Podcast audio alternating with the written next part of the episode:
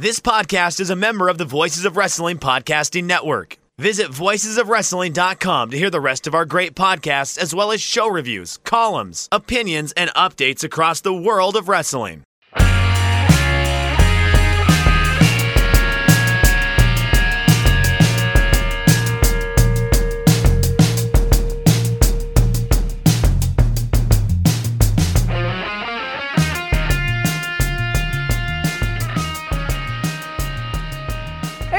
Do you like professional wrestling? Well, we like professional wrestling too. Is Shake Them Ropes. I am Jeff Hawkins, joined as always by Chris Novembrino. And let me tell you something, kids. If you like a heavy news week, this is the week for you. It's going to be a lot of news and probably a lot of a dynamite on the lazy river for me. I don't know what Chris has up his sleeve, but I'm sure he'll throw me for a loop somewhere. How's it going, Chris? Uh, I- I'm a man of mystery. I'm a wild card. I'm the X factor of Shake Them Ropes, Well, and I'm I- happy to be here, Hawkins. I've never heard of this video game you were talking about, so I'm like, oh, what is that? Um, okay, so so I went on the Xbox store here, I don't know, like a week and a half ago, and I was just looking through like what's on sale, and I saw this title, Romancing Saga 3, and I was just like looking at what it is, and it's a game made by SquareSoft uh, back Ah. in the mid 90s, around the same vintage as Chrono Trigger and Final Fantasy VI, right right in between them. I think this came out in 1995, but it only came out in Japan, and they finally released it in the United States. I don't know, like a couple few years ago here now, and I'm, I'm trying it out. Uh, I'm I'm really into it. It's uh, a far more complicated JRPG than either of those games, and what makes it really interesting is that while there is a story part of the game or the game is more built around experiencing the world there are eight different main characters and you can play you can start the quest as any of the eight and each one has a completely different path through the world and a different way of experiencing the world and so you get to sort of have that rashomon like different ways of looking at the same thing experience and different in, er, different interactions and, and seeing how these different characters are from playing as them as the main or whatever. Uh, it's it's a very difficult game. There's lots of interesting formations, and then there are lots of strange extra characters that you can recruit. The the one that maybe most pertains to our interests is there is a lobster named Boston. Who uh, is really good at melee and can do like suplexes and stuff like that. a Boston lobster. Yeah, yeah, yeah. Uh, I was I was thinking he was a crab, but then I like looked. I was like, because you know Boston crab, but uh, and he was doing all like the kind of melee attacks and everything like that. But no, it's a lobster. You pronounce melee. Melee. Melee. Doesn't okay. matter. Just I'm not. I'm not particular. I like. I kind of switch back and forth because I don't. I've, I've never been 100 on that word. So I've heard I- banal and banal, so it's yeah, I get it. Okay. cool. Yeah, you see, you just sort of hedge your bets. Yeah. Yeah. At least I'm right half the time. No, I, I like going through like old like I'm a I'm a PlayStation guy, so I like going through and and they they have for very very cheap, of course, the uh, PlayStation Two hits on the PlayStation Four, which I have. Been playing old Rockstar games, The Warriors, based on the 1977, I believe, Walter Hill movie. It's it's pretty great. It's a pretty That's a fun great one. game. Bu- Bully's pretty good. Bully's Uh, fun. Rockstar games are just fun. I yeah, yeah, it- like uh, the kind of the differing titles. Yeah, real cool. As opposed to like on the PS4 where you're just depressing yourself, you know, because like Red Dead Redemption 2, I love, but at the same time, it's like I don't want to skin meat and make fur. So I just want to shoot things. Bro, I enjoyed that game, but I got tired of the fetch quests. Yeah. I, I, you just you get there's a certain point like in many of those Rockstar games where, and I, I'm saying this as I'm playing like going out on dates in Grand Theft Auto 4. It's like, come on, man. Yeah, it, it, it's just not fun. One, one of the things I really like about this game too, because like obviously JRPGs kind of come with a little bit of that. They have this like fast in and out of the town system where I can just hit X and I Yeah. can get out of a get out of a room and then get out of the town. I don't have to run out of the town each time. So you actually can like save steps and like m- navigate around very very quickly. Okay, this is being recorded as Rampage starts and before SmackDown, so anything that happens on that sh- those shows will not be discussed here today. I am sure it will be fire, and we will be regretting this choice to tape early this weekend. But sacrifices must be made. The talk of the industry happened Monday night during the first hour of Monday Night Raw. Sasha Banks and Naomi, your WWE Women's Tag Team Champions, walked out of the company. What we do know is that they were scheduled for the six pack challenge main event, which was advertised on television. And that is what we actually know right now. We've heard rumors, we've heard innuendo, we heard what plans were, etc. And now to give you both sides of the story. On the WWE side, they quickly put out a message on social media. Quote When Sasha Banks and Naomi arrived at the arena this afternoon, they were informed of their participation in the main event of tonight's Monday Night Raw. During the broadcast, they walked into WWE Head of Talent Relations John Laurinaitis' office with their suitcases in hand, placed their tag team championship belts on his desk, and walked out. They claimed they weren't respected enough as tag team champions, and even though they had eight hours to rehearse and construct their match, they claimed they were uncomfortable in the ring with two of their opponents, even though they'd had matches with those individuals in the past with no consequence. Monday Night Raw is a prescripted live TV show whose characters are expected to perform the requirements of their contract. We regret we were a- unable to deliver as advertised tonight's main event. Now, to add to this, Corey Graves went on the air and was put in the position of of criticizing both of them, saying that it was that it was originally meant to be a six pack challenge until WWE Women's Tag Team Champions Sasha Banks and Naomi summarily and unprofessionally left the arena before this match could take place. Now, there's been a little bit of a leakage, I believe. This is also rumor and innuendo, though, from the Sasha Naomi side, given to a third party Twitter account. This is what it says. This is quoting from the Wrestling Observer. As far as Banks and Naomi's side, a Twitter thread, which a few in the company said was essentially them getting their side out to an account labeled, quote, security at just Joseline's cabaret. And that was privately said to be a basically accurate story from their perspective, read, quote, you are approached in February as being put in a tag team after both being promised big feuds at WrestleMania. You bite the bullet and put everything you got into this being a tag team. It works. You get over. Win the titles at WrestleMania and become merchandise pushers. Five weeks into your reign, you show up to live TV and ready to work. You are told you will be in the main event, and you are happy. You both are then told that one of you will be going over from pinning the other. You have questions why that decision was made and how it helps y'all. You request a meeting with your boss to discuss it. Your boss takes the meeting, and everything is actually going well. He understands your concerns. The meeting ends well and the match is told to be reconstructed. For some reason, producers get mad about it. You then ask with one of your members going over what happens to your titles. You are told basically that you will just be carrying the belts. They want you to use they want to use you to help both women's champions get more over. Bianca versus Naomi, Sasha versus Ronda.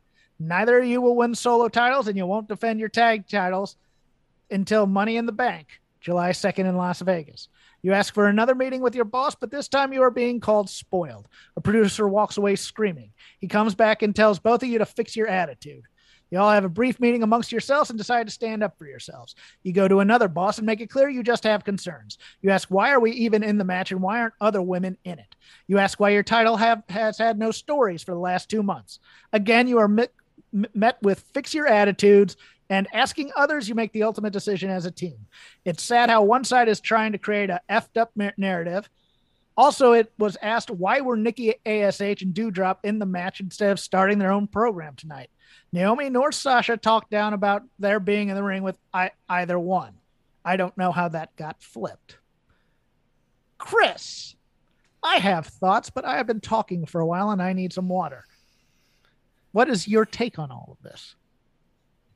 I think of the two sides, the Naomi and Sasha side seems more plausible. I don't Okay. actually think that they expressed concerns about the safety of working with Nikki or Doudrop. I don't either. I think I, I just don't. Piper Niven. Yes, yes. Piper Niven and Nikki are both fantastic talents That in the ring. was a poison pill by the company for if they return to sow locker room discord. That to me, yeah, That, I- that that's what just that was. I simply don't believe that be um not Bianca, uh, Naomi and Sasha think that Nikki and Piper are bad wrestlers. Correct. I, I I- just I agree that with that that beggars belief. So that was strike one against WWE for me. Second, I feel like them that statement of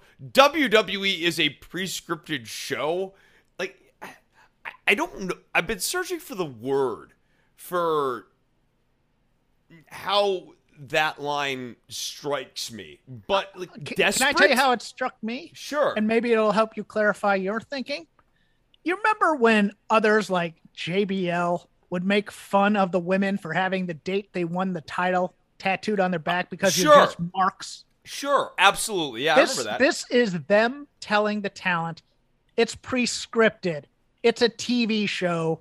You're actors. Stop being marks and thinking this is real. Right, right. This and this actually reminds me, if we're gonna go on the Wayback Machine with quotes, it reminds me of the CM Punk exit interview line where he goes, "Wins and losses obviously don't matter, but like also they do."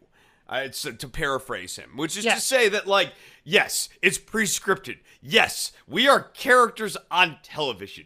Yes, yes, yes, yes, yes. But also, when you are moving merchandise, when you actually have some value in your character, when your act is over, it matters whether or not you're winning or not. Um, when Shawn Spears, uh, just a random example at the top of my head, when Shawn Spears was still in WWE's system and he was Tye Dillinger as the perfect 10, that guy could move merchandise as the perfect 10. Um, they didn't want to push him like that. And, and it's unfortunate because they left, and he's just a super minor example of money on the table that is left. Um, and it affects the performers because they get a cut of all the merchandise sales uh, by not winning, by not getting a more premier sort of presentation on the show. So wins and losses don't matter. Yeah, it's pre-scripted, but it matters what that scripting is because what that scripting is drives revenue for the individual performers. You are, of course, correct on all this. Let me, I, I'm not exactly pushing back, but I think there's enough. How, how, how do I put this? Blame on both sides, or at least things that we're doing wrong here to go around.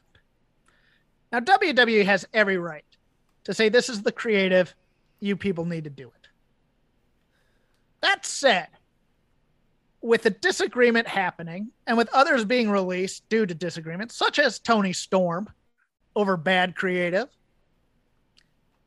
to come out with that statement on social media and to do that on television, to me, is petty and unprofessional. That's sending CM Punk, speaking of which, a pink slip by FedEx on his wedding day when you don't have to. To call them unprofessional on the air and to put out a statement that they're unprofessional, that's that's just wrong. Yeah, incorporating into the television show is a totally it was a totally different level. In a show where they are constantly rewriting the show during the show. Oh, we're sorry that the planned main event didn't go off as planned. Give me an effing break. This and I guess that's the uh, that's the other reason why their complaints ring super hollow on this. It is not like this company has been committing themselves to eight week booking patterns or something like that. They are writing this crap the day of sometimes, and it's him, so not, not them. It's him. him, yes, he is writing this crap the day of, and so. It, they act like what Bianca and Sasha wanted was so beyond the pale. Na- was such Naomi a and Sasha, deep- let me correct I'm you there real Yes, quick, yeah. thank you, thank you. um, like Naomi and Sasha was so beyond the pale here. Yes. Uh, yeah. No. I, I mean, it, no. No, I, I mean, yes, obviously every wrestler can't do it every week, but n- this is not a show that it is so sacrosanct, um, and these booking patterns are so locked. And I guess I, to be a little less like jokey about it, it wouldn't matter if SummerSlam had already been booked out. And the main event this week involving Bianca, I'm sorry, Naomi and Sasha. Uh, the main event to, to go on to see who's going to face Bianca. Yes. Yes. Uh, the, the, the main event between those two.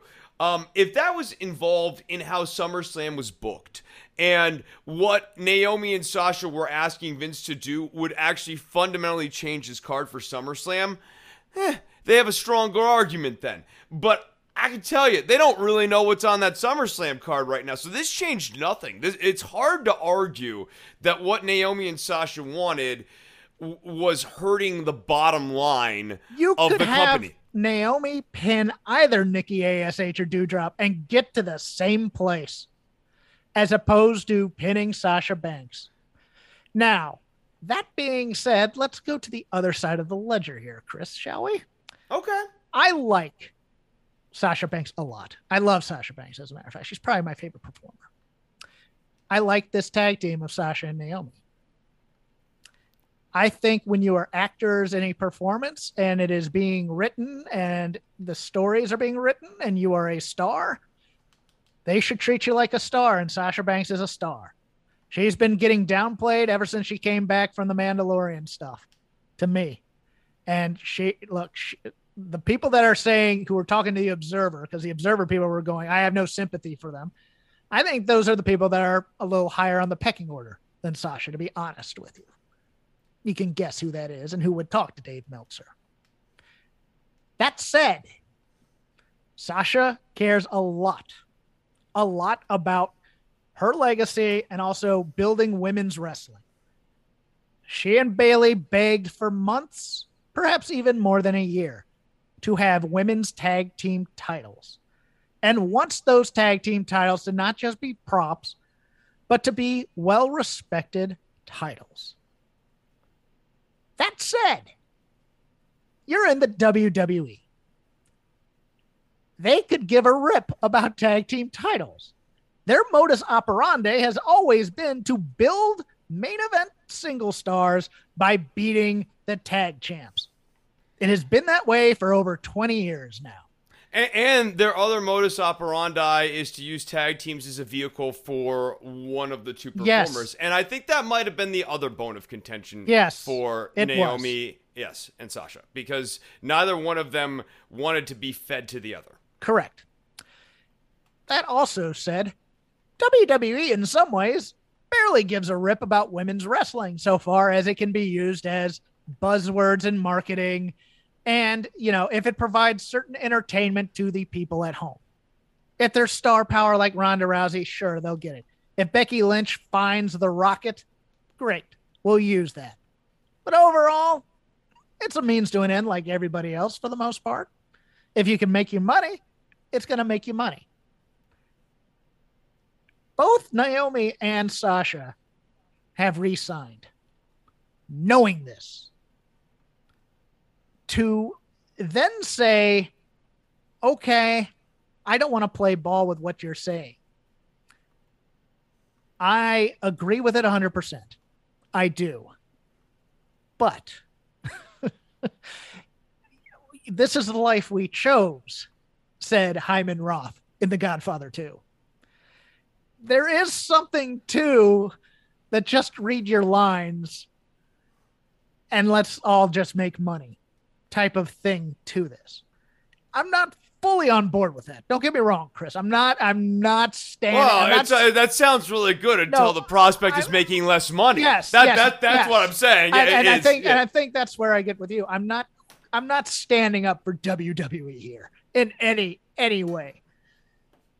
I'm saying that I'm thinking people need to stop deluding themselves about change from within in a product that doesn't want to change from within and in a product that makes more and more money every year. And all Vince is going to do when you give these ideas, like it, when you say that the product is bad, is going to point to the ledger sheet and say scoreboard. Yeah, so uh, based on that, honestly, it makes me applaud their decision to do this even more so. Um, Okay. I, I- I think the only thing Okay. Vince respects then Jeff is force. Um, and, and I, I, I just the scolding tone of this is pre-scripted. Don't you get Yes, that this is yes, fake? yes. It, it, it is it it it really reduce it, it illustrates to me if they really believe that that they do not understand the other side of the argument and even if they do understand the other side of the argument taking this posture says that they do not respect or appreciate or understand where the performers are coming from. So you're right, change from within, like the, uh, you know, we'll start the revolution now. Individuals are just to have to stand their ground. Uh, you know, that. I think sometimes that's hard for individuals to realize. Um, like, because we're all hoping we're all hoping that someone else is gonna, you know, pick up the flag, so to speak. Yeah, uh, yeah. You know, no one wants to be their own hero of the story. They like to outsource it. But I, I, I think that it's actually great that uh, Naomi and Sasha did this. Yeah, and they also like to outsource the villain too, because John Laurinaitis, being head of talent relations, very little to do with this. To be honest with you, this is all Vince. This is all Vince. Yeah, all Vince. All I mean, Vince. it's. I, I just I look. I, I've said this on Twitter, and, and my mentions blew up, and I muted it afterwards, so I didn't see a lot of responses to this. But I said, and I think I've said here, the one person, the horsewomen, who would be a game changer for AEW and move that needle would be Sasha Banks. And then Sasha could also go and do her TV projects. Because I think, look, this is strike two for Sasha walking out of the company because she's not happy with the creative. And and and and actually it might be strike three now that I think about it, but maybe I'm I might be conflating strike one because there was the the thing with the tag champs and losing them and then also leaving for that sabbatical and then she was brought back to do the the uh the angle with Natty and then later Becky. Sasha's gonna take care of Sasha. Don't need to worry about Sasha. Sasha's made. Naomi, I got a few concerns about. but but Naomi's also covered by Jey Uso, so uh, and I, Roman in some and ways. Roman, If Roman right, decides right, to speak up, right. Ro- Roman will get his way. Right. Won't- Yeah. So I- I- so no, I actually I really applaud this move because both of them are in a good position to do it. It's not for everyone to do, and so I wouldn't want everyone to just do it willy nilly. But like, no, I, I broadly speaking think that this is a good thing. Stephanie McMahon announced yesterday she's taking a leave of absence to spend more time with the family. Uh, promises she quote will be back. There is no timetable on this. Uh, of interest and dug up by friend of the show David Bixenspan, she edited her LinkedIn account to take off all references to WWE as her employer. Now there's still WWE branding on there and like the in the in the pictures and the photos and stuff, but it has been removed from her CV on her LinkedIn. That's kind of fascinating. I'll give you another odd take, but I don't think this has anything to do with it, but it is interesting. The the I'm taking a leave of absence to spend more time with my family is generally not a genuine statement. It's generally covering up for either a forced resignation of some kind or someone got caught doing something bad. Now, in in her case, I do believe it probably has a lot to do with her husband and his health problems, and and you know what, maybe there's been a little bit of a of a reshuffling of priorities there. Maybe you know what, she's going to be stay at home while he goes in the office now when, the kids are there. Um, but it is interesting to talk about, and it's especially interesting to talk about given now that Shane has lost favor in the company and Triple H has lost favor in the company, and Nick Khan is gaining a lot of uh, a lot of power behind the scenes. Chris, I think all of this further points to there is not going to be a return to WWE for Stephanie McMahon, or at least she's not planning on one because I think this company is getting sold. I think that the demobilization of McMahon named individuals speaks to a long-term future without McMahon control of the company, and I, I just increasingly think this ends with them selling. okay, a lot of people think that that might end up being the case too. Nick Khan, I think I could he could sell the company.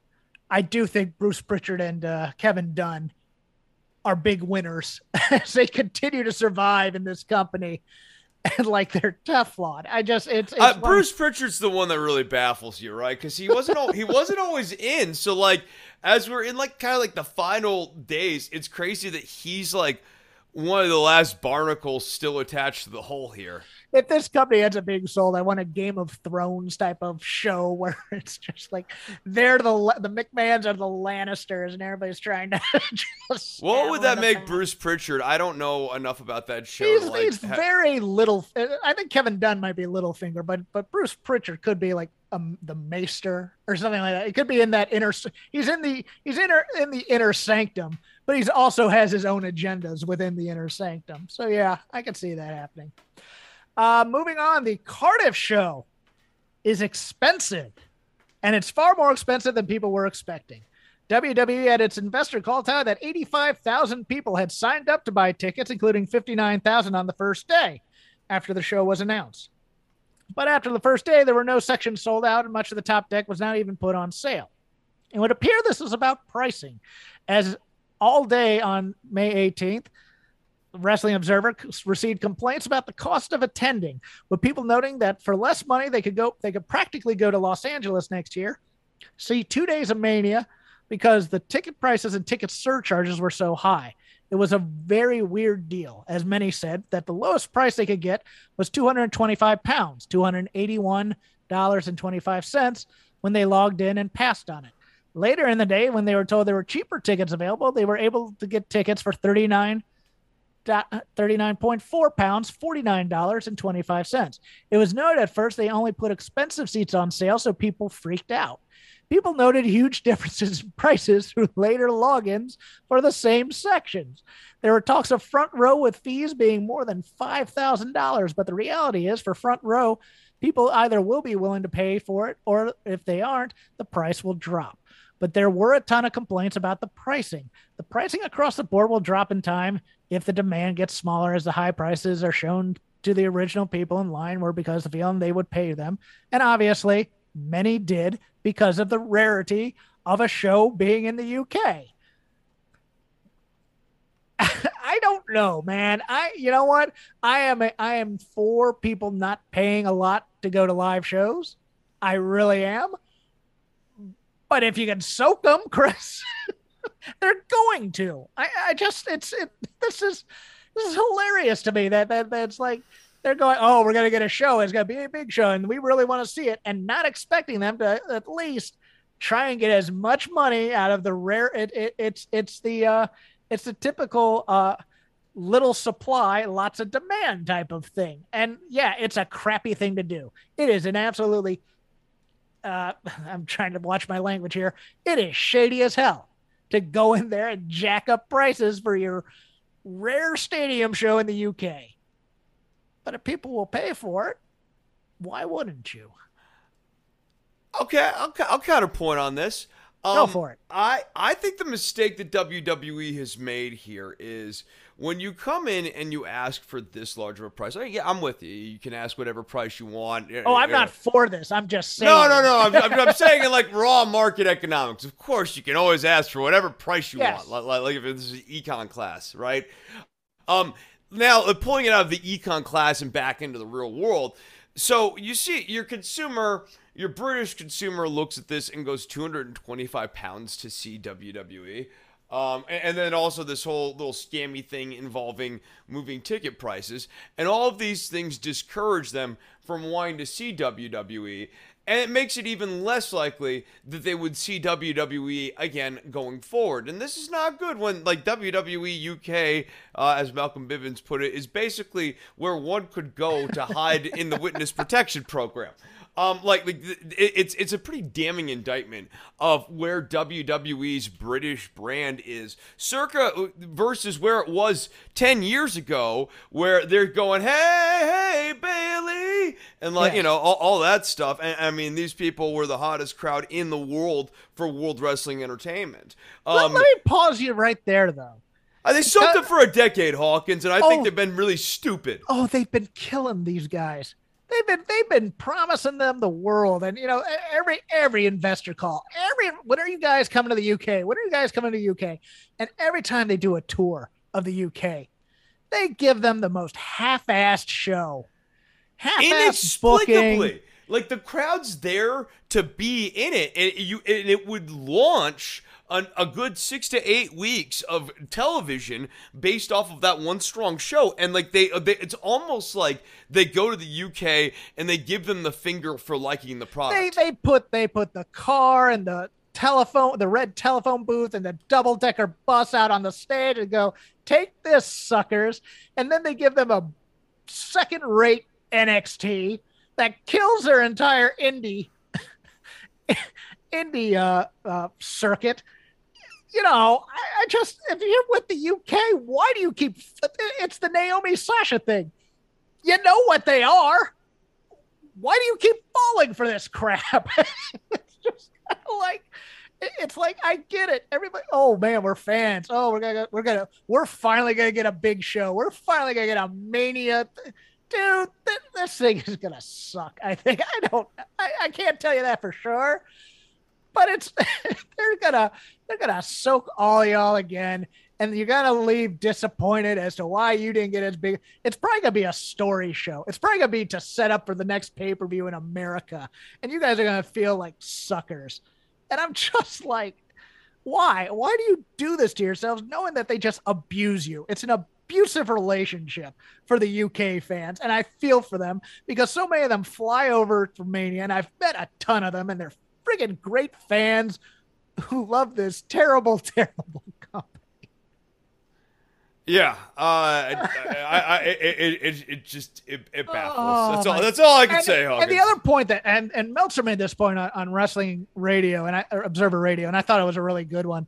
Is that WWE as a company is upset by the number of of of uh, of um um okay, what's what's the name for uh, people who buy tickets and resell them? Uh, scalpers. scalpers. Scalpers. They're upset that the scalpers are are getting more money than they are with these tickets. So that's why they put the tickets up for sale so high so that scalpers wouldn't buy them.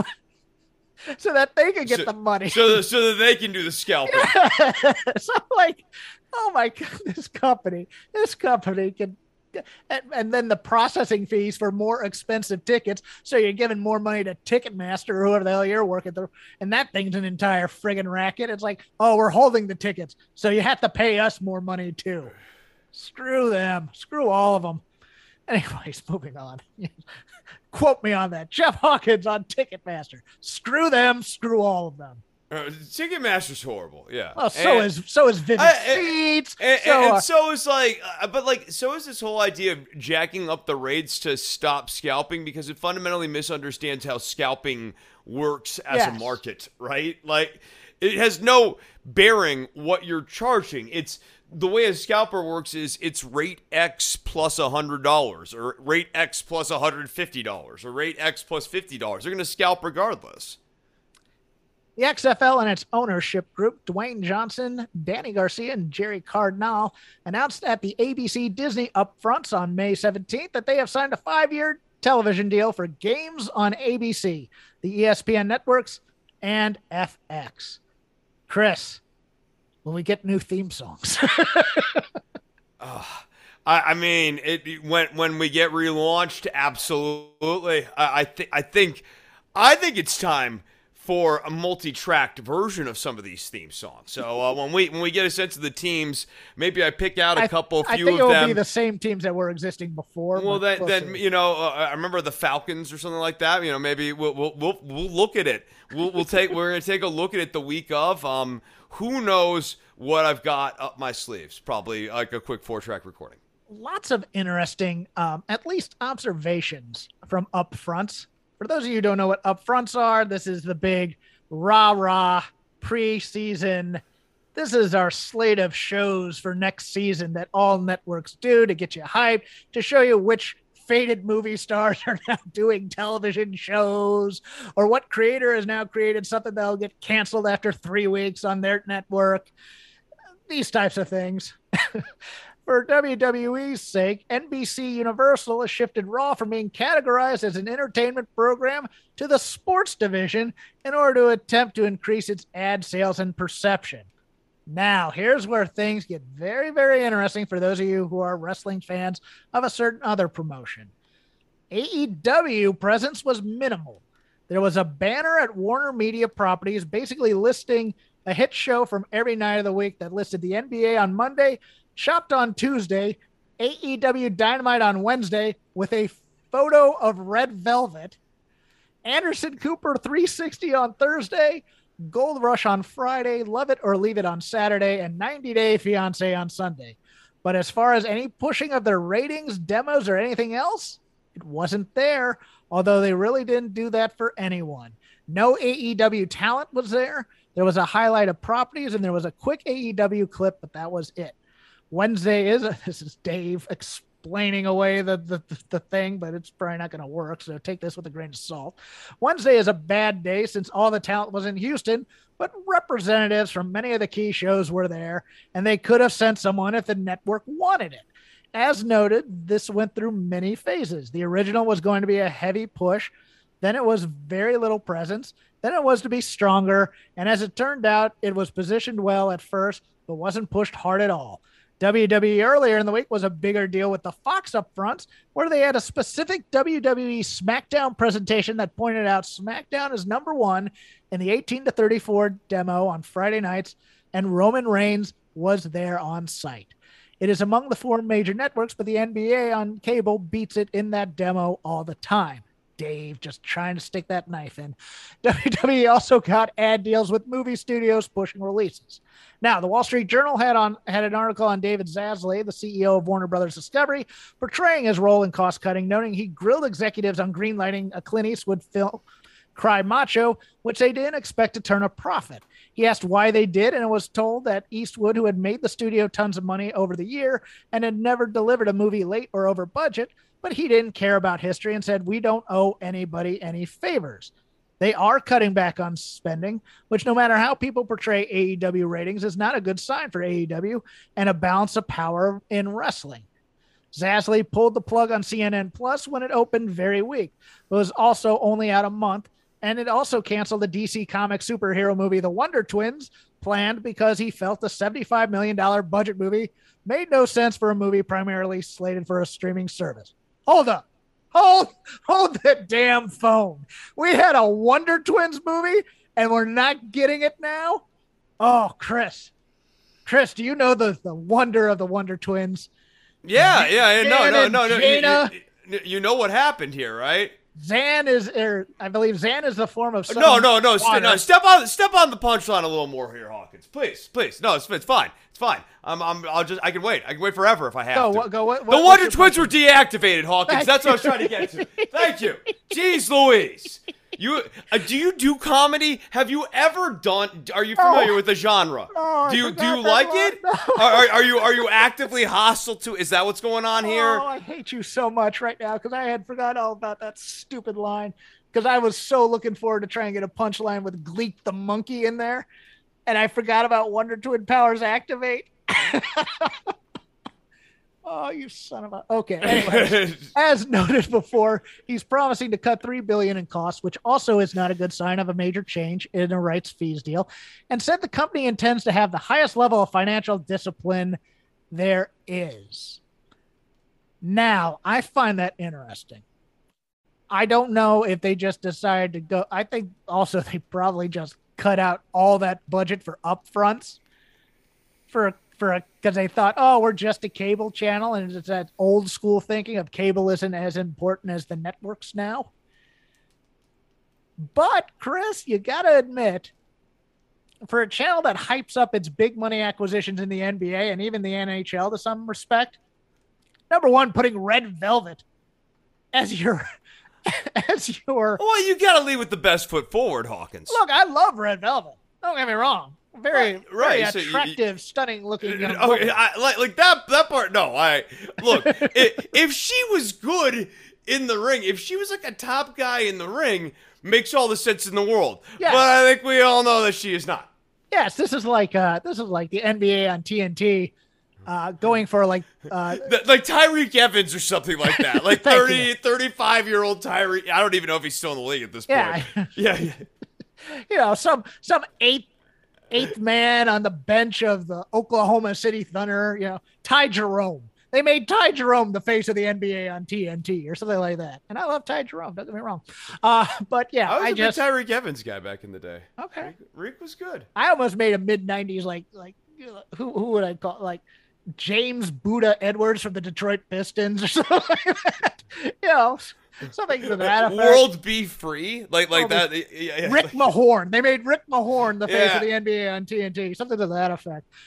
Yeah. Uh, in other news, Jim Ross has signed a new 18 month deal to continue in an announcing role. Okay. Uh, that's too bad. Maybe it's it'll be a different announcing role than it, it currently is. One can yeah, hope. that, that that'd be great. That'd be great. That'd be great. I I, I look for positives. Yes, we'll see. But uh, Ross's first three year deal co- with the company was said at the time to be the largest contract Ross had ever had signed in wrestling.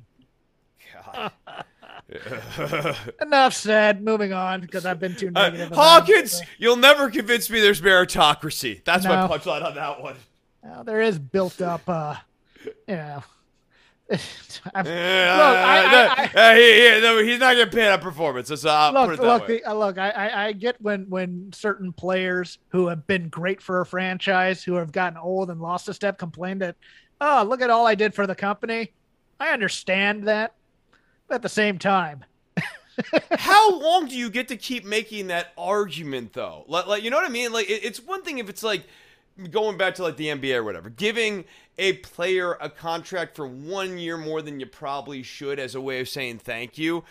Jim Ross is operating on equity that's 15 years old at this point. He- I'm sorry. he made another reference to the Orient during a match with somebody from Japan this week, and I just, I just cringed. So let's. He didn't. At least he didn't call him Oriental, but he goes, man from the Orient, this young man from the Orient, and I just went, oh, Jim, come on, brother. Uh, Nicole Savoy announced her retirement at the last Hoodslam show up in Northern California. Sad moment for me. Y'all know I loves me some Nicole Savoy. Uh, went to see Shimmer 91 in Orlando, and I, I, you know, sure I was late to the party, but hooked. This is a woman who did not make nearly a- as much in wrestling as she should have. On her big day of a tryout at the WWE Performance Center, of course, they're over exerting them on these stupid drills, and she tears her ACL. Comes back from it, has a pretty good indie career afterwards, does the Mae Young Classic, can talk, can can talk a lot of smack. Great stuff in Shimmer with the trifecta stable with Mercedes Martinez and Shayna Baszler. I wanted her signed to one of the big two for at least a run, but it looks like she's just done with the whole thing. That's unfortunate. Uh, yeah, she she look. I, there is still a, a real space for for women stars in this business because I, I don't. I mean, I, you, you've got your Britt Bakers and like your Charlottes, but I, I think that there can be a higher profile for women, and there's enough space for. There, there, there was enough space for someone like Nicole Savoy to be more successful than yeah, and they, they put her with that. They put her in the big swole, little swole thing, which did not. I mean, they made her second banana to, to big swole, and I Swole, just think that was just that was the wrong half of the team to sign, and I said that originally. But hey, teach and Ric Flair back in training for a match that will be promoted by Conrad Thompson, his son-in-law, piggybacking off of SummerSlam in Nashville. Flair is 73 years old. Match will be held in the Nashville Fairgrounds, which would probably hold around 1,400 with a modern setup, on July 31st. The sa- Sunday. I don't know why I said July like that because it was 7:31 in my notes. I'm trying to figure out what seven is. The Sunday after the Saturday Night SummerSlam at Nissan Stadium. It's the big draw for Starcast, a concept he first used at WWE pay-per-view shows. Blah blah blah. Thompson is billing the show as being promoted by Jim Crockett Promotions and calling it Jim Crockett Promotions presents Ric Flair's last match. Would indicate this was his last match, but who knows? In addition, there will be what is billed as the Final Four Horsemen reunion with Flair, Arn Anderson, Tully Blanchard, Lex Luger, Barry Windham, and J.J. Dillon doing a stage show together on July 30th, also at the Nashville Fairgrounds. Bret Hart will be also be doing a Q&A there. Ole Anderson, obviously not coming because he's a cranky old SOB. That said, the rumor for the match, possibly a six person with Ric Flair teaming up with FTR to take on the Rock and Roll Express and a mystery opponent. It has been said that they reached out to Ricky Steamboat, who politely declined at the time, but that's the given rumors. Chris, Ric Flair wrestling at 73 years old, and he's been putting out videos of working out in a gym with Jay Lethal. It- he's not doing a singles match. He's doing like a tag match, right? Uh, we don't know yet, but it's rumored to be a look. Look, if it, if it's a tag match, he's gonna go in. He'll do some glory spots. It will be a perfectly entertaining exhibition. Uh, and he won't be in that sort of scenario. I don't think he'll be in any great health risk. So whatever. I, I tell that. Uh, uh, by the way, an addendum to this. Tell that to former WCW announcer Chris Cruise, who has gone on a campaign against Ric Flair wrestling, citing the health risk, and wrote a letter to the Maryland State Athletic Commission trying to get them to step in if he was to wrestle in that state. Tennessee does not regulate pro wrestling, but Chris Cruise sent a letter to the commissioners of the Nashville Fairgrounds, Mayor John Cooper, and has contacted the Nashville, Tennessee newspaper, saying that it's a danger and he has a pacemaker installed. uh, you know, I'm just going to say point. Uh, yeah, but does he have an axe to grind outside yes. of this with Rick Huge Right, right, right, right. Yeah, yeah. So I, I, I guess I'll start with convince me that he's doing this out of the goodness and kindness of his heart, and that there's not ulterior motives before I start giving him too much credit. Lighter items now before we go into the lazy river. WWE has filed the trademark Bloody Brutes on May 12th, with the name set to be used for professional wrestling performances. It is rumored that this will be the name of the Sheamus uh, Butch stable. How do you feel about that? I liked the Eastie Boys better. I liked Fight Club better. Bloody Brutes is kind of meh to me. Yeah, I, I would have went with Butch Squadron, but like this is this is pretty good. Bloody Brutes. Uh kind of interesting rumor and innuendo. Edge apparently had handpicked Harland for Judgment Day, but WWE and found out something behind the scenes and they cut Harland. That would have been uh, intriguing choice.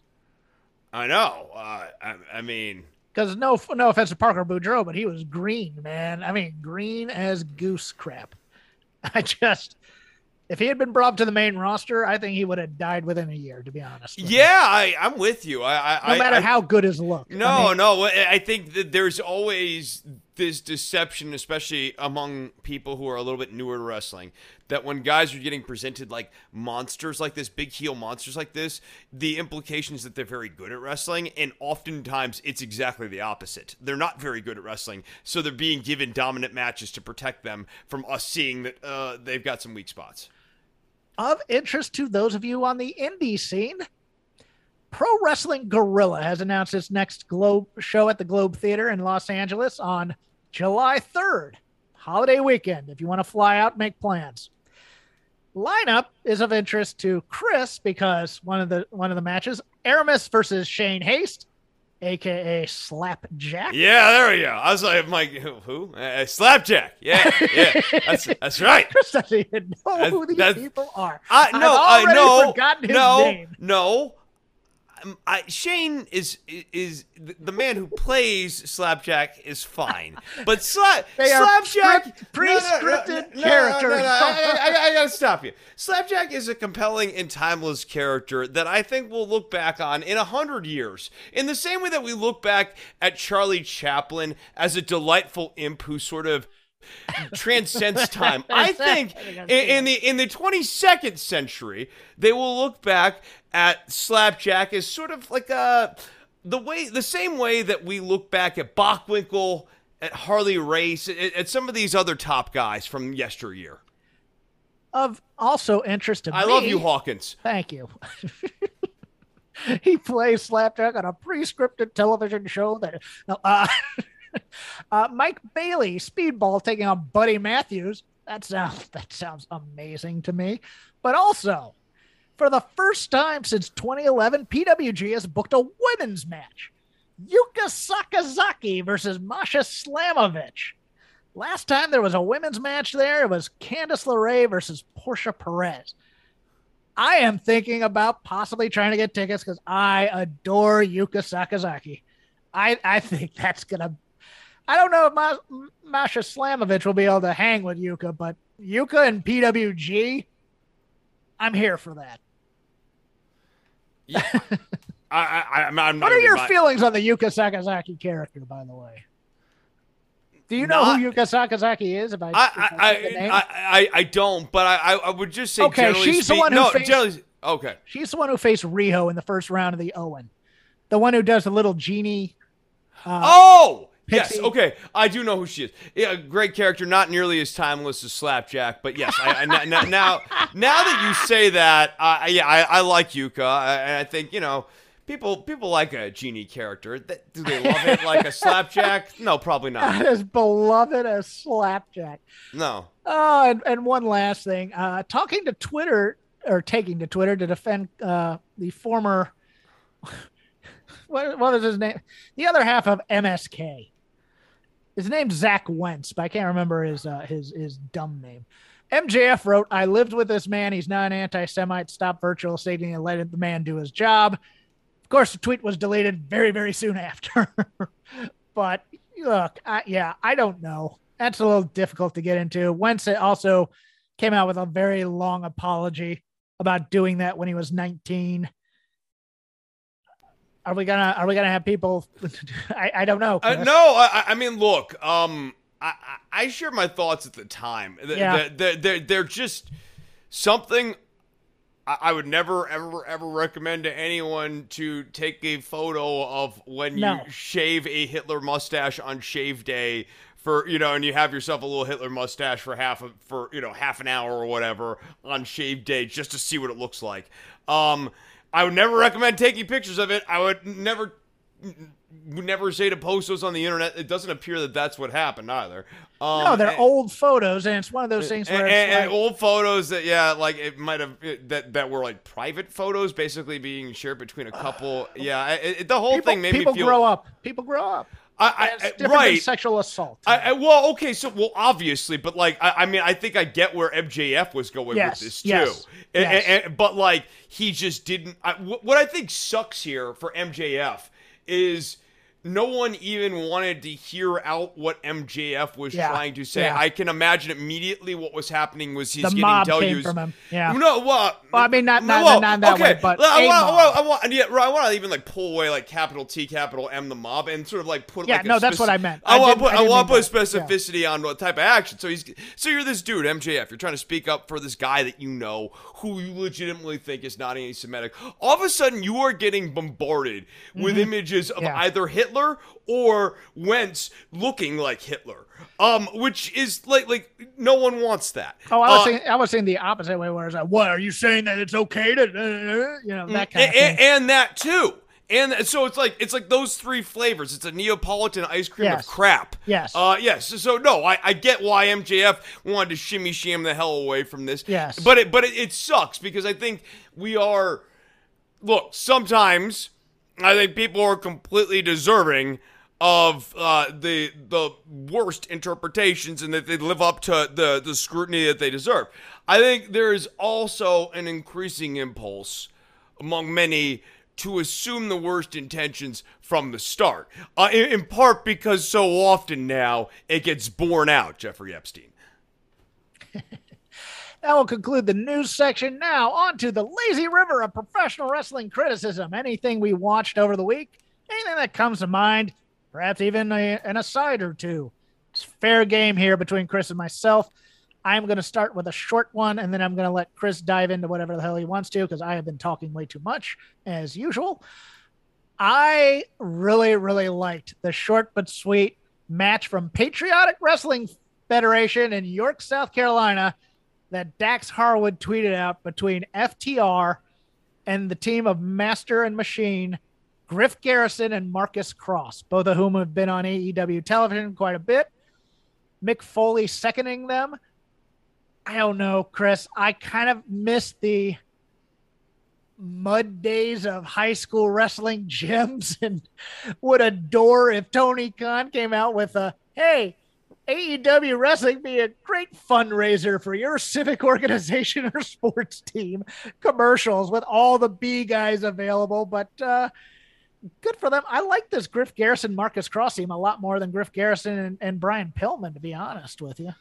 Uh, that's because Brian Pillman comes out there every time and uh, lights the turd on fire when he, when he gets the But, but I actually saw I actually saw another match with them against the Briscoes, and it was very very good as well. I, I, I like them in the ring, but yeah, he Pillman Jr. is just not any good on the mic. Um, Yeah, look, uh, FTR just continues to be. They're great. They're just amazing. They're just a fantastic tag team. Um, I'm going to, I think, zag where everyone else is zigging on Samoa Joe and Johnny Elites, John Morrison, Johnny Okay. Mundo, whatever you want to call them. I think John Morrison's still pretty damn good, I, and I, I- he, he's a pretty friggin' impressive physical specimen for a guy in his early 40s. He could still move at, a- at a very high rate. He is not Jeff Hardy. Like I don't need to see Matt and Jeff. Like they they are not turning in good work. I don't feel that way about John Morrison. I still feel like John Morrison can go. let me get my biases out quickly. Um, John Morrison, in my extended circle of friends, uh, mostly due to improv, but also he he did a movie for a friend of mine. So I, if I name drop her, oh yeah, okay, cool. But you know, it, it's you know, he's treated me and my friends very very well. Very nice guy. Like him a lot. I really do. I think he was a good choice for the Joker because he is a guy who could give you a decent match but also who you could beat. And I think people have been putting too much into these Joker things as having to be the greatest thing and having to make a huge impact. When in general, the Joker has always been somewhat of a disappointment. See Lio Rush in the Battle Royal. And See- you don't want to push the Joker as the guy who wins the whole tournament. Correct. That that's like that's that's bad. That's you know a dynamite booking. You know, not not like AEW dynamite. I mean, like you know, oh, there's a stick of dynamite. It, it- it's not. No, you want you want the known quantities there. The Joker is an obstacle along the way for someone who is relevant in the story to overcome. Yes. Um, but but they they should not be the focus. And so no, I I I liked I liked Morrison as that pick for that reason as well. So in general, I liked the pick and I agreed with the pick and I thought it was a solid pick. Would it, would there have been a couple other people I would have rather wanted? Yes, I would have rather much rather wanted, uh, like I said, Too Cold Scorpio or someone who had worked with Owen because I don't think there's enough Owen Hart in this Owen Hart tournament. I think it's a tournament more than it is a tribute to Owen Hart. But there's enough with the Bret Hart stuff. That that's fine. That's good. I thought they were both a little off with each Yes. other. I didn't think there was chemistry.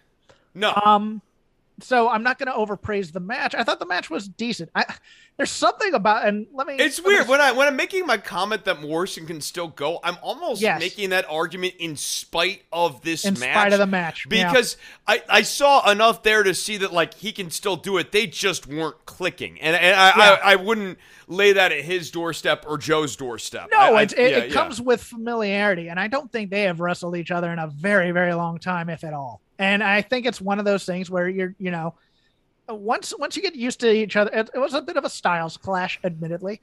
I let me see if this rings true for you because I don't know how much of my wheelhouse you've watched in terms of wrestling.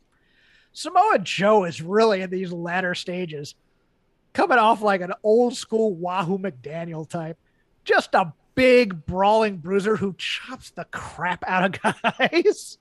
Yeah, yeah, I, I, I, I see, I see. Yes, as he gets a little less mobile, and he's Yes. he's just like, I'm gonna be stiff as hell. We're gonna have a stiff fight in the middle of the ring for a minute, And I'm Uh, here for that. I. I'm pretty cool with that. Like, I actually don't need him to do all the dives out of the ring all that often. Like, like I don't. I, I, I could. I, as a connoisseur of Joe wrestling, can see the drop off, but it doesn't necessarily result in that much of a less satisfying match for me. Uh, let me take the other Joker since we're on the subject of, of these tournaments and Maki Ito. A goddess who I'm walks a, among I am us. a fan of Maki Ito. the most entertaining. Her unrepentant stupidity is fantastic. The purists came out, Chris, and were like, "Oh, we wanted a great wrestling match here." What? You, telling me she's Blah, not blah, good at wrestling, Hawkins? Because uh, really? I'm Uh, telling you this. uh, I'm no, no, you- no. She's, she's not. She's not. Uh, yeah, yeah, of course. I'm telling you, it's more of an Owen tribute than people think because, hey, remember when Owen died? What everybody said about him is he could make you laugh. Maki Ito makes me laugh, and that's Owen. Owen would love Maki Ito. And Don't this- e- don't don't don't even you purists don't even kid yourself. And- Owen would absolutely adore Maki Ito as a character. He would get that she's like not any good at the ring too, but he would appreciate how she, she is extraordinarily entertaining with that entrance every single time. With the with the dead dead bodying herself and the and the head drop and then the weird fire up with the turnbuckle, which I don't think she's ever done before. But the the, the staging of this match was perfect geek heel who has teamed with star heel match in many many ways. The star heel hugs her. The the geek heel, tricky heel decides I'm gonna get one over on her rolls her up to try and get the quick pin, kind of laughs at, but also then stops, drives her foot in the ground to, to, you know, to taunt her. And then Britt just destroys her until we get a comedic fire up spot in the turnbuckle that ultimately falls short. And Britt takes her, pl- take, takes her rightful place over her. I thought this was a perfectly acceptable match for the story they told in the tournament. Britt, I, I loved, I loved the finger poke of doom threat. I thought that was good too because that's total. And then trying to screw her. I don't understand. I, don't, didn't. I mean, your other choices here would have been what, what? Athena, who's pretty good, but you don't want to beat Athena on her first match in, do you? If you think she has something, Akita was perfectly acceptable to come in and eat this pin. It, and it move really. I, and she's like literally a joker. Like she Yes, actually, she exactly. lives, she Literally lives up to the definition of what this role is supposed to be. Finally, finally, after all these jokers, we finally get a joker. Yes, that, and- and she even kind of looks like Harley Quinn. So like, like it, like it, it, it no, it, it makes a lot more sense for people like Johnny Elite and Maki Itoh to be in these roles than these star debuts. Again, because the role of a Joker in these tournaments is to be an obstacle for an important uh, primary character in the tournament. It is not to be the surprise, The new character. star. The Nope. new star. Yeah. No, a- a- or, or more importantly, the tournament winner. So even if you were going to have the Joker overcome someone and be like the surprise upset in the first round, you'd still probably have whoever that Joker would be in this hypothetical tournament eat a pin in the second or in the finals. Like they wouldn't be the person who ultimately win it. It's more narrow. It's more narratively satisfying when you you have a known quantity to begin this story. Your turn. Um, okay, so uh, I will go on and talk about the MJF and Wardlow stuff. Just continues to click Yes. with the audience, with me. I, I, I he he is he he's Chris, I'm so gonna oversell. good. I'm gonna oversell you on this. I thought this segment was perfect. I thought it was absolutely perfect for a wrestling segment for a- for a- Yeah. for, a penultimate show before the go home. I thought. You tell me what you thought, because I, I don't want to. I don't want to overstep you on your on your point. Man, it, dude, like the best part for me was when MJF snapped and did six lashes in a row. Like he burned through four, or he did like four in a row, and he burned through four of his ten lashes, just like lightning fast, just because he lost it. That like Wardlow was actually able to snap. MJF. MJF, for his part, did an incredible job with the acting on that. And Wardlow, for his part, did a great job. At number nine, where he winced. Uh, that Yes. like that that was that was good. I mean, it, the, that they finally were able to break him on the ninth one, but he was able to break MJF first. Uh, it- dude, like this was so good. Uh, the, the, it, you may not like uh, you may not like one of these segments or whatever. I gotta tell you, you you're gonna be hard pressed to find a better blocking for one of these segments than the one that you just saw last week. This I is very very well. I loved the the yin and yang of this versus the Cody whipping segment, where Cody's overselling every single belt shot as if it killed him, and Wardlow's no selling this. Because someone brought up, you know, the way to do this is for Wardlow to no sell most of this. And I'm like, it's gonna be hard to no sell a belt shot, but damn if they didn't do it, and damn if that nut shot on number nine, or on after number nine, I, I, you know what? I should have known it was coming, and I didn't see it, and it was perfect. It was perfect to do that, and then, and then for him to just continually whipping after the ten things were that were done, and then also uh, like snapping afterwards was also great. Not only during when he when he wasted some of his lashes, that was cool, but also like choking him with the belt, which you would do if you had a belt for real, you know that kind of thing, and, and just continually beating him after after even you know the referee tried to step in. I this was such a good segment. They're doing all they are hitting all the right beats here with it. Yeah, I, I, I, I was off the train and they got me back on the train. Uh, I, I, I can't give it any higher notes.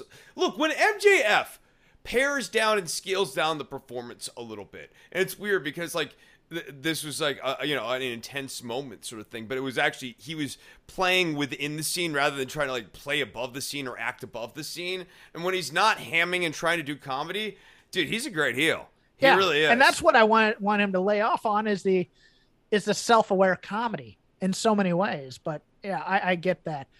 Uh, so it's interesting. This is perfect. I'm gonna go for my for my two other picks even though we're we're we're alternating I'm gonna go with something that was not good to me, and something that was a mixed bag or was a mixed bag to me. But you can argue either way. So, the Serena Deeb promo, great content, dreadful execution, absolutely, and not just her, the situation she was put in here. This promo would have been great as a backstage vignette after Tony finishes another interview with somebody. And you could do the recut and you could get the correct emotions in there and you could get the correct enunciations in and do it. This is not an arena promo. This is a backstage promo or a studio wrestling promo or just a give her the microphone and let her talk into the camera promo. She cannot control an audience of 11,000 people. She has to do this kind of promo one on one where she has the chip on her shoulder and she's angry at Tony and then it goes in the camera and starts talking about how WWE misused her. A manager possibly could have cut this off while she was standing there fuming. Perhaps Taz, perhaps Tully Blanchard. Two guys who can do angry promos really, really well in front of that kind of audience and can maintain an audience's attention because they were doing the what chance in the middle of this promo. I like Serena Deeb a lot. This was a failure on so many levels to me. And the and the content was so good. This could have been a legendary promo for Serena Deeb if they had if they had just taken the care and time to do it correctly, in my opinion. And I had another point. I can't. Oh, I know what it was. Um, I'll give this to you as well, Chris, just as a thought. Talking about all the sexism in WWE and all the harassment and the creepy old men thing, knowing in the back of your mind that Serena Deeb is dating a problematic individual. Is there any dating? Marty Scurll. Oh, ooh, ooh. Any thoughts relating to that you can add in there, or if you want to avoid it, I understand. But your thoughts on the Serena Deeb promo? So there was indeed good, potentially home run stuff in there involving cutting her hair, the breast implants, like all the sacrifices she's made for the business. I think that this needed to be written much more tightly. It needed to really be about Dustin and Deeb, and it needed to occur backstage. And, and okay. a, an important moment in that whole, it, like Tony was a waste of time. Like she was like calling out everyone, and it pulled the focus. It was you're impo- it's impossible to focus on any one person because you're having to focus on everyone concurrently. Um, so I would have had her just lock in on Dustin Dustin as like a male proxy for Thunder Rosa. It works because they both like half paint their face too. Like like there are certain things about Dustin as the stand-in that are actually quite good. But the most important thing in that exchange between her and Dustin that needed to occur didn't occur, which is she kept asking Dustin a question and Dustin needed to answer it. Yes. And it needed to upset her and really set her off and be the whole catalyst for her beating the crap out of Dustin. Like he should have said something like, you don't you lack the character to be a champion. It's not that you lack the skill. You lack the character. You're not the type of person i would want to see be a champion. You you don't the way you are acting right now is not becoming of the way champion. you carry yourself you don't carry yourself like a champion and, and, and that needed to finally make deeb snap that, that that she's like, oh, I don't care myself like a champion, and like she breaks his ankle or something like that. And then Rosa comes out for the save, and, and again, I don't really think it needed to be about a belt shot on Thunder Rosa because also a singular belt shot on Thunder Rosa. What's that supposed to do? Be one thing if it was like pivoting into Deeb baiting Rosa to like you know hurt her knee or something like that. But but what Deeb's play here was isn't entirely clear. I guess it was just like mind games or whatever. And and then Ross with the WWE ism of Serena Deeb has tons of momentum coming out of that, like Chelsea does. Your turn, sir. Um. Okay. So, Kyle O'Reilly versus Rey Fenix. Much better than Kyle O'Reilly's previous matchup. It was. Is that? It, it was fine. Um. It, it, like it, it, it was much closer to where I expect a Kyle O'Reilly matchup to be.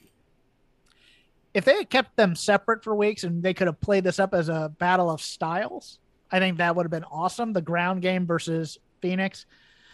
I think it definitely cut into the Jeff Hardy main event though, because it Well, looked, and what and what a shame that is. yeah, I no, uh, trust me, I, I get that notion. But on the other hand, it looked like Kyle was fully in control of calling this match until Fenix kind of said, Hey, I want to do some of my stuff here and let's do this, this, this, and this. And then it started to drag on. And then on that on that last mat thing, it was like that struggle needed to be about a minute and a half shorter than it was. And I don't know what was going on there. But it it they jam banded this thing quite a bit, I thought. Um, to a point where it took a nice tight match and kind of made it drag a bit. Yeah, I, I get that too. I, I, I, I was just coming in here based off of O'Reilly's last match, which I thought was a stinker. Uh, it, it it's it's weird because I I used to view him as m- much more of a top tier guy, and he just hasn't been working at that level lately. Let, let me uh, let me add something before I get to the thing that was a mixed bag. Uh, I want to I want to praise something because I, I feel like we've been doing a lot of negativity on the show. I really Not me. enjoyed. I, Not I me. I'm a enjoyed. positive guy. I enjoyed Adam Page and Takeshita. I, Oh, I yeah. really did. Yeah, And, and by the way, on this PWG show, it's going to be Danny Garcia versus Takeshita, which ought to be that ought to be some smoke right there. The only the only minor quibble I have with this with this match was Takeshita needed they need to get rid of that that final fighting spirit thing for me. I don't like fighting spirit. I like watching the struggle of a guy give it his all and be exhausted and not necessarily get the final I've stuck quarters in the arcade machine to get a final spurk of life thing. And the the the no sell clothesline off the top rope, the discus clothesline, him no selling that and firing up to eat the buckshot lariat. I didn't like it. I, I just it, it it rang hollow to me. I would have much rather have seen him exhaustedly turn around, kind of accepting his fate and eating that buckshot lariat. The match itself, good lord, absolutely fantastic stuff. I thought. Yeah, I know. I, I, I that, and I, I think they they've been doing a nice job towing this line with Adam Page's presentation too, where y- you just don't quite know where we're going to end up with this guy, and when it's all said going into this main event. I, I you know, I think the build to this Punk and Page match has been quite good too, in, its own way. Yeah, no, it has been real good. I want I want a couple of promos though on Wednesday in Vegas. To, Ye- to, to yeah, you know, home. but I but I actually think like avoiding that and like having Page wrestle has been smart. Um, because like Page when he's been on the mic throughout this has been kind of the weak point. Uh, it's when Yeah. Page and Punk I don't Punk even on need the a mic. confrontation. I just need Yeah. them each each cutting a promo on the other somewhere. Yes, yes. Or I guess Punk needs to say something and then Page needs to do something. Your Honor. Um, my honor is indeed up there. Um, boy, William Regal. Okay, here we go. Because this is you want to talk about. Joker and wild card. Uh, the wild card, the biggest wild card in AEW right now is William Regal's mouth, which is liable to say all sorts of things, not necessarily problematic things, just stuff that makes you go, huh? It, it, it was a few weeks ago. I don't have much time left on this earth, or whatever that, that bizarre line was. And this week is I like to shove your toothbrush up my ass. Um, and I don't feel like Regal shoving the toothbrush up his ass makes for a better program or, or a stronger program. Um, I, I think it actually brought down the seriousness of the Blackpool Combat Club. Thank you.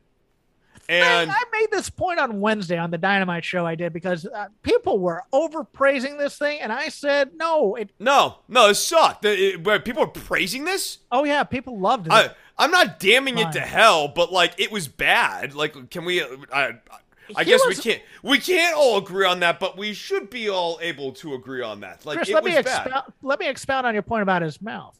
Not only did he do that, I might, I might, you know, I might, I don't have much time on this Earth type of thing. Last week, the quote unquote, oh, look how awesome this vignette about the Blackpool Combat Club is. He's talking about taking a knife and cutting people's face so that people remember the scars. And this week, he's talking about shoving people's toothbrushes up his butt. All right. The, the Jericho Appreciation Society can do these sports entertainment type promos and wacky comedy. And oh my God, no, you didn't. And, and actually, you know, it would have been great if Jericho had brought up the whole T angle that everyone was obsessed with this week, and Regal had been like, "That crap is over." Yes. Chris, Yes. Christopher, we're not doing that, my young friend, not so young friend. Yes. we're not doing that anymore. I wanted, I wanted angry Regal calling him Sunshine Regal. I, I, that's what I let me tell you something, Sunshine. You know, that kind of thing. And I, I actually wanted him to end screaming blood and guts, but we're not gonna get a blood and guts match because they can't do two rings in the in the Las Vegas thing for double or nothing. But yeah, I wanted these guys. I mean, Kingston brought it with all business. Moxley close, but Regal needed to be the guy setting the tone here for for that side of the ledger, and he didn't. And that's why I thought this kind of failed in a, in, in some ways. I, I just it, it it went on, and you're just like that. That just did not match the tone, and especially with the Danny Garcia uh, uh, tag on it about oh I shoved your toothbrush up my butt too. I it got a good reaction. I got a laugh, but that's not the guy I want to laugh from. That's the guy I want to fear.